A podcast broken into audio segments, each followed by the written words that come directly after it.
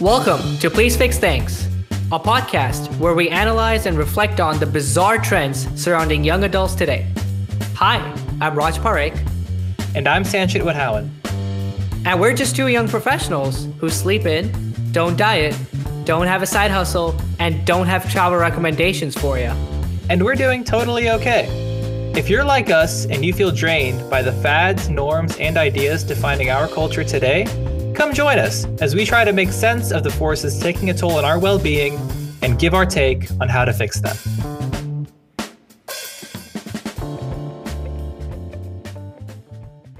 Welcome to our second episode of Please Fix Things. Today, we're talking about the rise and proliferation of professional certifications. To give you a quick rundown of how this episode will go, we're going to start with an opening email. Think of it like an email that you might get from your boss or somebody at work laying out a problem that they want you to fix. And then after that, we're going to have a response detailing the problems, giving our perspective on what we see as the issue with these certifications, and laying out some potential solutions. And then Raj and I are going to discuss sort of how we got here and where we want to go in the future. So, with that, Raj, take it away. Dear Sanchit, let's face it, it is nearly impossible to get into MIT. And even if you do, it is incredibly expensive and exceedingly hard to graduate which is precisely what makes an MIT degree prestigious. However, what these prestigious universities or degrees fail at is meeting the new and changing demands for modern skill sets that are required from the workforce entering the job market every year. This is precisely what has led to the creation and rise of tertiary education providers such as Coursera, Inside Sherpa, Power MBA, etc., who have focused their entire business model on offering thousands of personalized skill based courses and certifications at a seemingly fraction of the cost of going to a traditional university. With the proliferation of these nano degrees and certifications, we have no objective way to measure accountability and knowledge gain. This leads to two problems. First, the rise in bogus certifications, and second, an increase in the commodification of quote unquote experts in any given field. As we move towards a working environment where more and more people are coming in with a kilogram of online certifications, we have to find an innovative way to identify the certifications that would truly help you in the workplace versus the ones forced upon you by means of peer pressure. Please fix, thanks. So let's isolate the problem here. We aren't saying that you have to go to college or that self teaching or certifications aren't an effective way to gain valuable employable skills. The real issue is with countless learning methods and certification programs, it's increasingly difficult to sort through which ones are real and which ones are fake. Really, the root cause of this problem is one of rising information asymmetry. There's a verified base level of skill that you can safely assume that someone with a college degree or a professional certification has, but that isn't the case now with the credentials of many self designated experts. One big issue with the increase in certifications is that pretty much every professional in their field has to have one or even multiple to be competitive.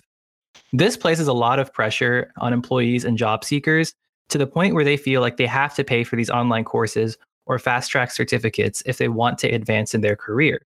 Certification mills like Inside Sherpa and others prey on this trend, extracting thousands of dollars from people striving to credentialize themselves. We need to devalue these types of flimsy certificate courses and center our focus on only those industry specific ones that matter. We should also make meaningful certifications like the CPA or skill specific ones like AWS more accessible to people by lowering the cost of the materials and the exam so they don't feel compelled to look to one of the other fake courses out there. We want knowledge and education to continue to become more accessible and for people to have the opportunity to gain new skills and knowledge, but we need a better way of knowing what certifications are worthwhile and of understanding people's true level of mastery in different skills. And that's so true, Sanchit. I think you hit the nail on the head. We really have to move away from the rise of scam certifications and you know try to focus our attention towards the good apples in the market, right? As as economics of asymmetrical information would put it. But that really begs the question, how did we get here? You know, how do we get to a point where something that was supposed to make education more accessible has led to a market full of scam artists.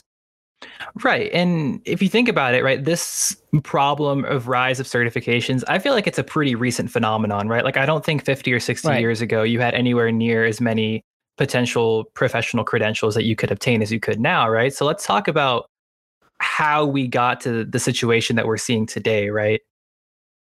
So yeah, I think we can take a pass at explaining sort of the way we see there's four levels or tiers of credentials out there, right? So like the 1st mm-hmm. one is college degrees. Right. Right. Like actual degrees, you go to school for 4 years or 2 years and you come out of it with like a piece of paper that says like I have a degree in like finance or computer science or something. And anybody looking at that can pretty much know exactly what's up, exactly where you've been and what your background is.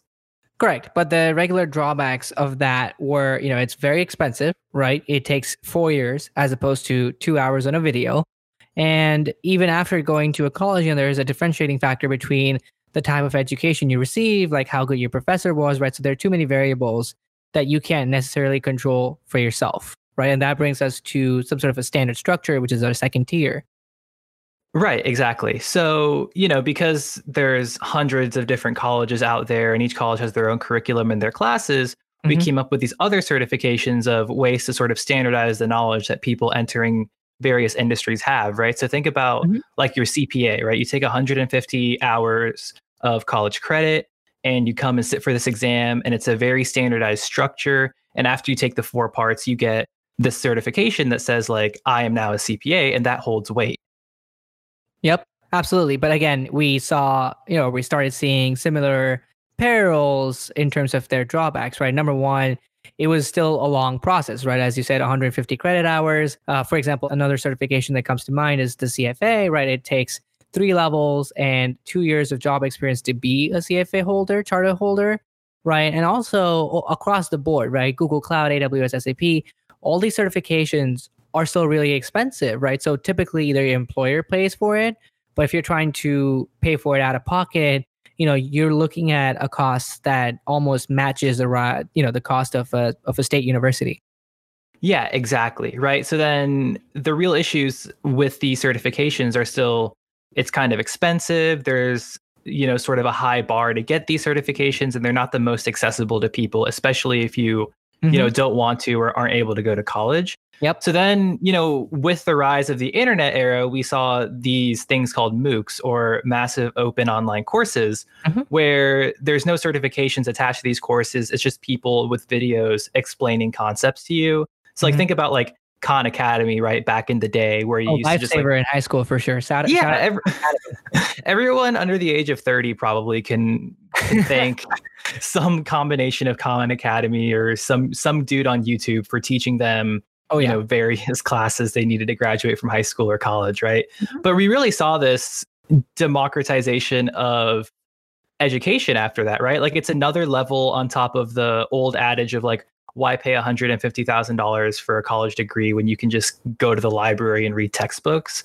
And that was that scene in Good Will Hunting where I think he said like you could for a dollar fifty in late fees, right? You can get the equivalent of a college education. And now it's like with three hours of videos, you can pretty much learn anything you want, right?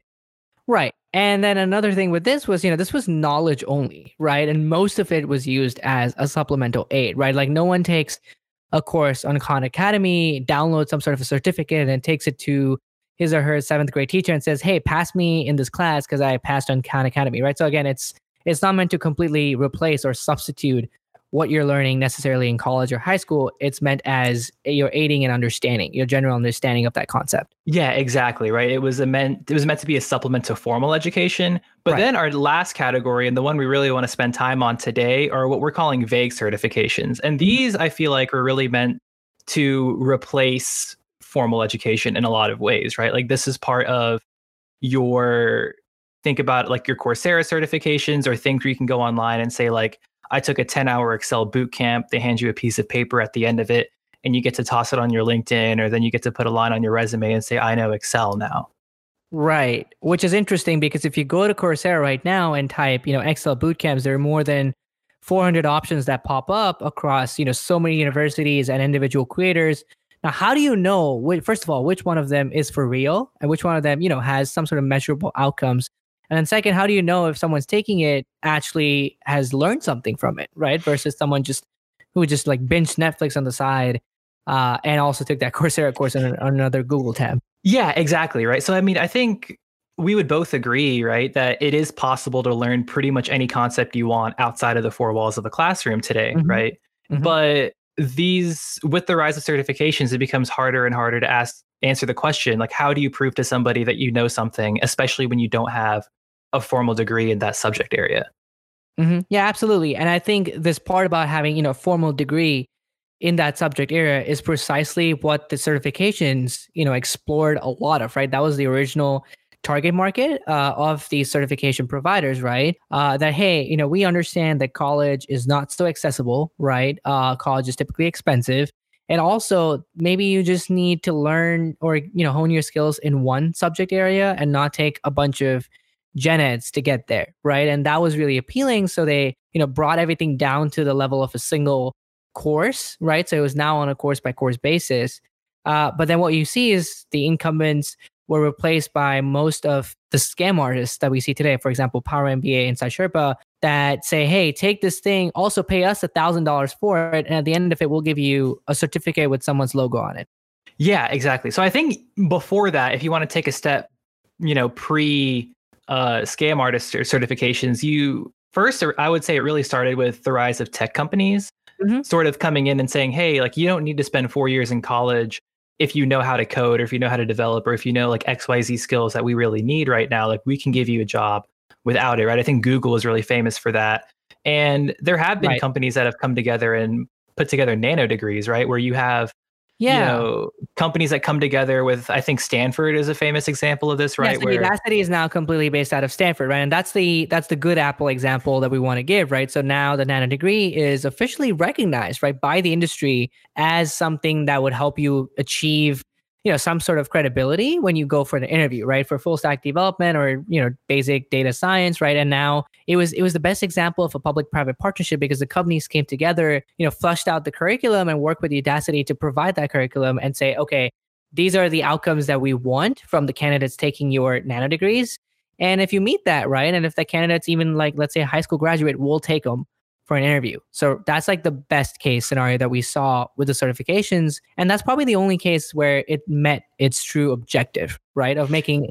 education accessible to all. Yeah, exactly. Right. So you had these nano degrees that came up, and people looked at those and said, you know what? Like, instead of having real companies in the industry like you know your googles and your apples and also esteemed established universities like your stanfords mm-hmm. come together and do this like we can just put together packages of certification courses and give people uh, you know sort of the right to call themselves an expert or in whatever field that we want to give you certifications in right.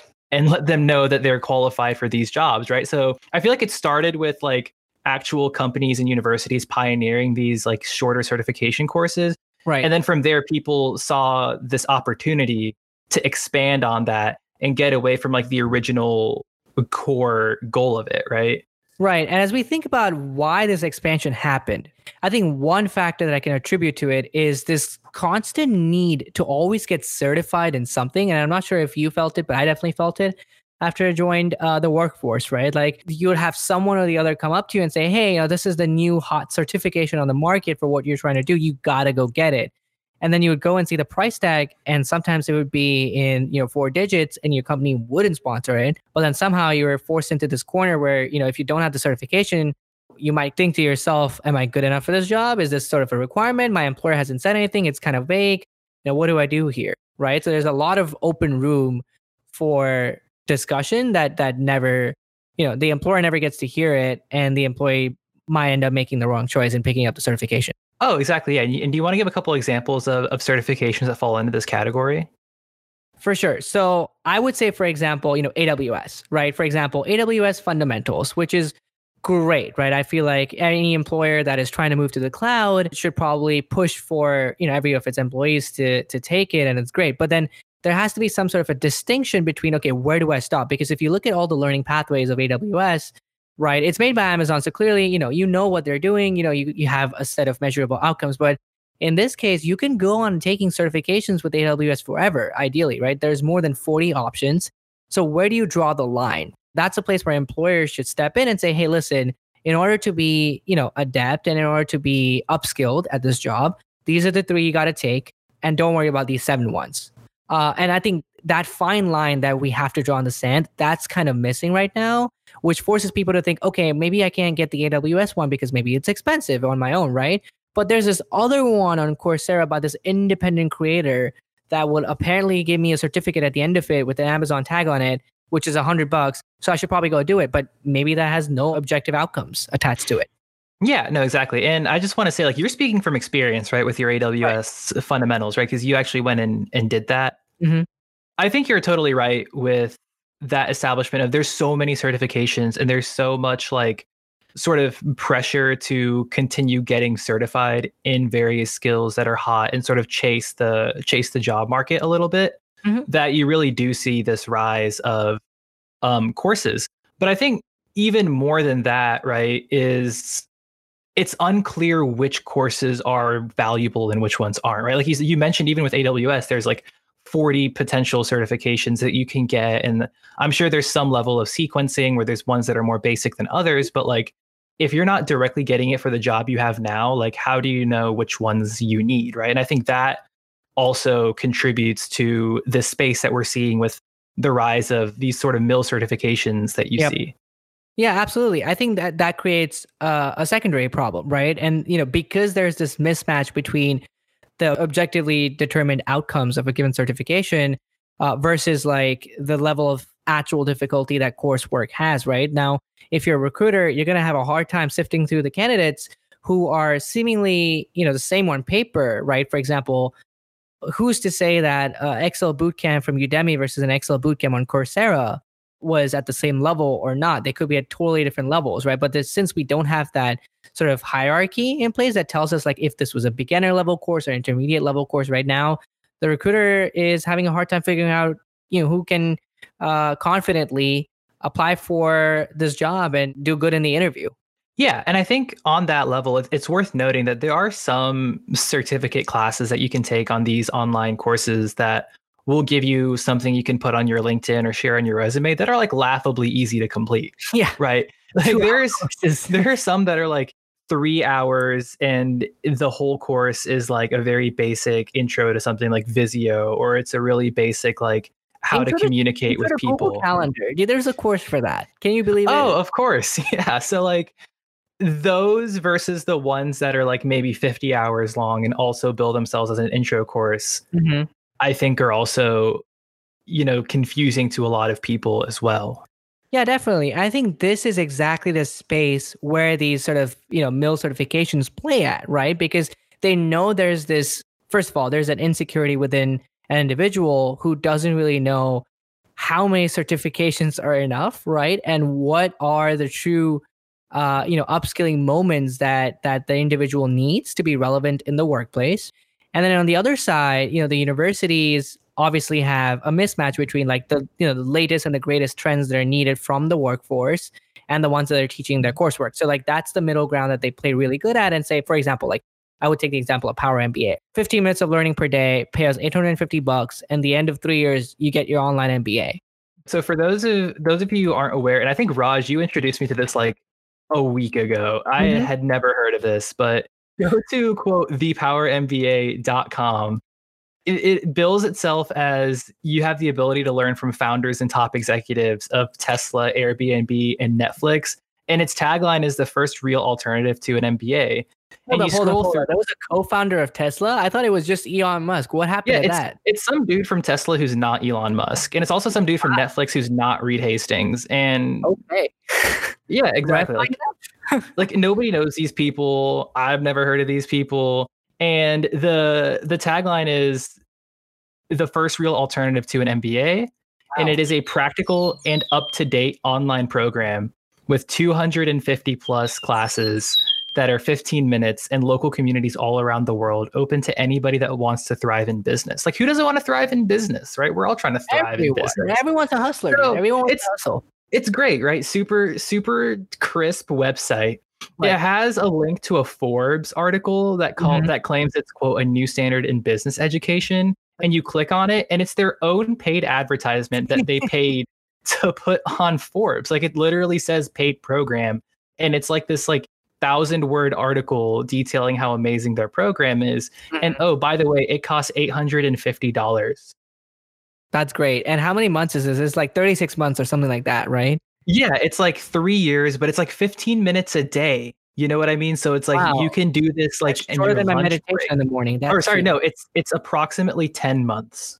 Oh, okay. 10 months. All right. Yeah. And the Great. revolutionary science or method is based on scientifically backed micro learning micro learning that's that's very interesting that they mentioned that because again see this is exactly how they're playing on the modern day insecurities of people right? We know we have a shorter attention span you know every year moving forward but that does not necessarily correlate to everything could be shifted online specifically degrees. Uh, and the ones that are you know no one goes to an mba thinking i would get a worse off job than the one i had before. And I don't think any recruiter will take this Power MBA seriously when you know someone applies as a candidate versus someone who's done an actual MBA. Like clearly there's a differentiation here, but the sad part is there there are hundreds of people, if not thousands, who are taking this, who are doing this right now as we speak, and thinking that this was going to lead them to a better, more fulfilling career this is also going back to the promise of like, oh, you don't need a college degree to advance in life, right? Mm-hmm. Anymore. Like that sort of paradigm is shifting again, where it's like, oh, there's so many other ways to get an education. Like, why waste time and money on college? Here, come do our thing instead. Right. So I guess the way we can summarize these vague certifications uh, is, you know, a for the the creators that are, you know, clearly in the business of exploiting and not really knowledge sharing. It's a cash grab for them, right? It's a cash grab opportunity. Oh, 100%. and then on side of the candidates, right, is just adding another line to their resume in in the hopes that they would, you know, it would help them stand out in the job market. And yeah, exactly. Because because you have this sort of insecurity of like, I want better career outcomes for myself. I want to be doing something that's going to advance my career. And I think we saw a lot of this right in the summer of 2020 with the covid-19 mm-hmm. pandemic keeping a lot of people at home right there are a lot of you know kids in college who couldn't have internships that might have otherwise had internships or at one point unemployment was like 10 plus percent and people were getting laid off and everyone was looking for things that they could do to make themselves more competitive and more employable and use their summer well. And i think that really led to a greater demand for these other certification courses right? Like there you're starting to see so many more people say like hey i want to learn this skill or i want to learn that skill. And these sort of cash grab you know scam companies look at that and say here's an opportunity to, to to target kids looking for internships right? Like right. So that was interesting because we did see a lot of that pop up you know especially in the european region where it was like okay you couldn't get into a top investment banking internship program. So here you go. We're going to offer a fully virtual investment banking internship right? By the way the coursework was how to write an email to your manager how to outperform the market how to understand financial information, right? And then they said, okay, well, now at the end of this video lecture for 10 weeks that you just did, if you want X company's logo on your certificate, pay us X percent of money, right? Pay us like thousand dollars. Uh, if you want, you know, a, a lower tier company on your certificate, pay us like five hundred dollars, right? So that was clearly a cash grab opportunity and i'm not sure how the students felt about that at the end of that course. The biggest red flag right where if you're like 18 or 19 or 20 you might not really know is if it's an internship and it's legit you should be the one getting paid right? Like you shouldn't be paying people you know for any real legitimate internship opportunity. But that's sort of the direction the money moved in this case. And it was it was pretty clear to i think anyone looking at it where it was like, okay, like this is really shady that's happening. But again, you have a lot of college kids this summer who are sitting at home, not able to do a full 10 week internship because uh-huh. of, of the pandemic. And I think a lot of them bit on something like this because it really does make their resume at first glance look competitive going into, you know, their senior year where they're trying to land a big time job. Absolutely. So now that we have talked about, you know, all those shortcomings, and it seems like there are a lot of similar parallels between the shortcomings of a traditional university and the ones of these vague certifications as we see them right now, right, as of September 2020. Mm-hmm. So let's talk about how to fix it. You know, what's what's your first take? It's it's interesting that you bring up the parallels between the drawbacks of a university and the drawbacks of the certification, right? Like nobody would argue that like the pro of a university is that you have the backing and name of a reputable institution behind your experience and your degree, right? Mm-hmm. But you don't really have that with these brand new certifications. That's right. I think the the promise of these was we can make education and skills more accessible for all, mm-hmm. right? So I think the first way to fix it is to to decrease the price and cost of a lot of these certifications that you're seeing mm-hmm. and increase the accessibility of materials and knowledge to people that want to pursue these skills. Got it. So when you talk about decreasing the price and cost, are you saying there should be, let's say, like a share, right? So the cost should be shared between the employer and the employee. But what if like someone's temporarily unemployed and trying to get upskilled? You know, in that sense, what can that person do? Yeah. So, and that I think that brings me to my second point too is we need to devalue how we see people with a ton of certifications and really Absolutely. value um, sort of experience, both like educational experience and job experience in a given mm-hmm. field, right? So, like, if you're sitting unemployed and you want to, like, say, learn Python, right, which is a really hot skill in the tech industry, or to know how to code, and you can do Python projects in your like spare time, and like when you're going into a recruiting process, like having projects lined up that you can share with recruiters to show your ability, I think would be way more valuable than feeling the need to go on Coursera and pay like $500 for a, you know a certificate degree from a class that a university put together on Python. Right, and that's such a crucial point that people have, you know, seemingly missed out on, right? The whole point of this certification is to make the learning component accessible to everyone, right? So as long as you have an internet connection and a laptop, you can learn, which means you don't necessarily need to pay a hundred bucks to get that certificate at the end. You could just take that learning and build your own project to demonstrate that you have understood the concepts. And that's probably like, you know, A, a talking point for your interview, because now you have something tangible, practical that you've taken up yourself.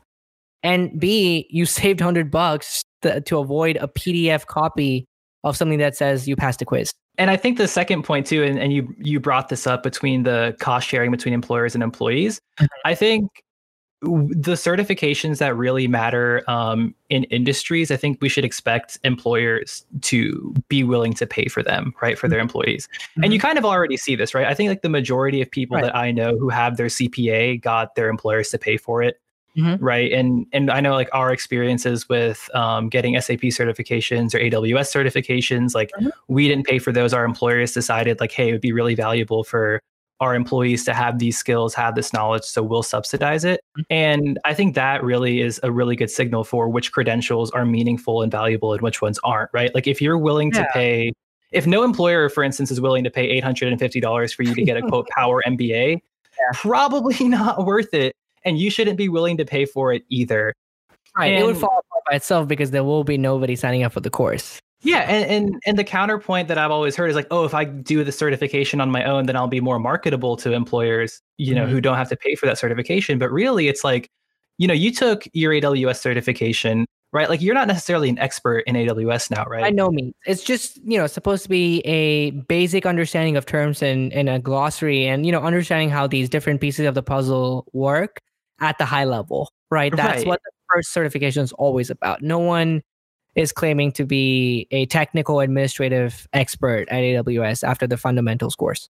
Yeah, but if I if I want to hire you to do something in the AWS space, I'm not going to hire you just based on your certification, right? I'm probably going to mm-hmm. hire you because I'm looking at your holistic resume and saying, all right, here's a smart guy who has a background in development and in tech and computer science, and oh, he has an interest and passion for learning this stuff. I could hire him. Or you look at the flip side and say, hey, this guy has actual tangible experience in AWS, and that's what I'm looking for. Right. Yeah. I think having some guy who's like not experienced in a field and just like paid for himself to get a certification isn't as valuable. I fully agree with you. And I think it it also ties back to our point with the recruiters. I think if employers actively publicize, you know, the certifications that they value and they think it's most relevant to the workplace and to the industry and to the job roles that they're trying to offer and you know actively devalue the ones that don't it just makes everybody's job you know a lot easier yeah exactly right and and this goes back to the the beginning of the certification stuff right with the nano degrees where google and apple literally laid out like here are the abc skills that we would like our applicants to know if they want to apply anything else they get is on their own like yep. i think if we saw more of that from employers in other industries there would be way less confusion and people who are trying to break into industries that have a much more focused idea of the certifications and degrees and skills they need to pursue and avoid paying these like scam artists money to to say that they have a skill when they might not. Oh yeah, absolutely. And I guess that brings us to our second, you know, broader theme of solutions, and that is to standardize, you know, these these categories of outcomes across all the courses that we see, right? So coming back to our point of there are more than 470 results on Coursera for Intro to Excel, right? Now, just like how we have it in college where we have, you know, 100 for beginner level, you know, 200 for intermediate, 300 for advanced, 400 is graduate, so on and so forth. And you know, it might slightly vary depending on which depending on which college you went to. Um, but we can have something similar, right? Coursera, Udemy, edX can come together and figure out, okay, first of all, let's remove all the duplicates. We don't need three courses in Excel by the same university from three different years. And number two, for the ones that are out there, all right, let's figure out what the you know syllabus is, right? And give them a tag. Is it beginner? Is it intermediate? Is it advanced? And instead of putting, you know, the university's logo on the certificate, we could rather have that tag on the certificate. So it just makes it easier for people to have visibility into, okay, you took this course on Coursera and this is your level. So this is the, you know, this is the standard set of outcomes that I expect you to know versus, you know, taking a big guesswork of saying, okay, you took one from Coursera, one from edX, one from LinkedIn Learning. Which one of these will teach you how to use VLOOKUP, right? It just takes the guesswork out. All right. So to wrap up our thoughts, you know, one or two sentence quick take on everything we've just talked about today. Sanchit, go for it.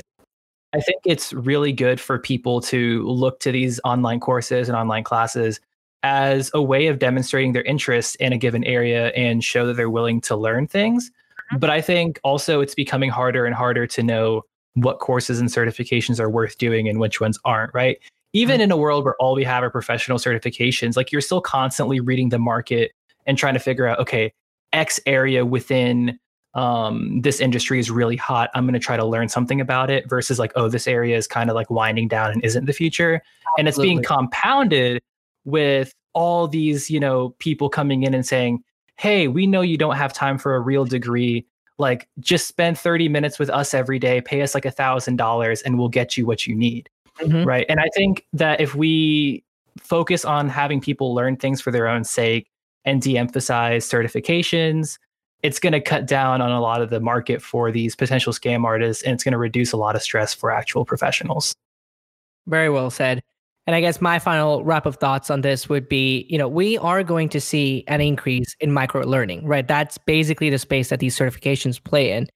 And you know, if we can have an app like let's say Blinkist that just basically condenses the most important information from all these, you know, nonfiction books into 15 minutes of audio and it can have like a community of 13 million listeners, then it's it's no surprise that education will have a sort of similar way, right? It will have to adapt to our ever shortening attention spans and and adapt to this concept of microlearning. And I think we have to find that balance between having too much gatekeeping in that transition and having too much accountability uh, and at the end, we should know that, again, these certifications play a crucial role in terms of being a supplemental aid in learning or in some cases upskilling right in the workforce and we should treat them as such with some sort of standardized outcomes and remove this sort of gray area or gray market space so that there are more good apples and less bad apples 100% agree with you there raj well then this has been it. We wrap up our second episode of Please Fix Things.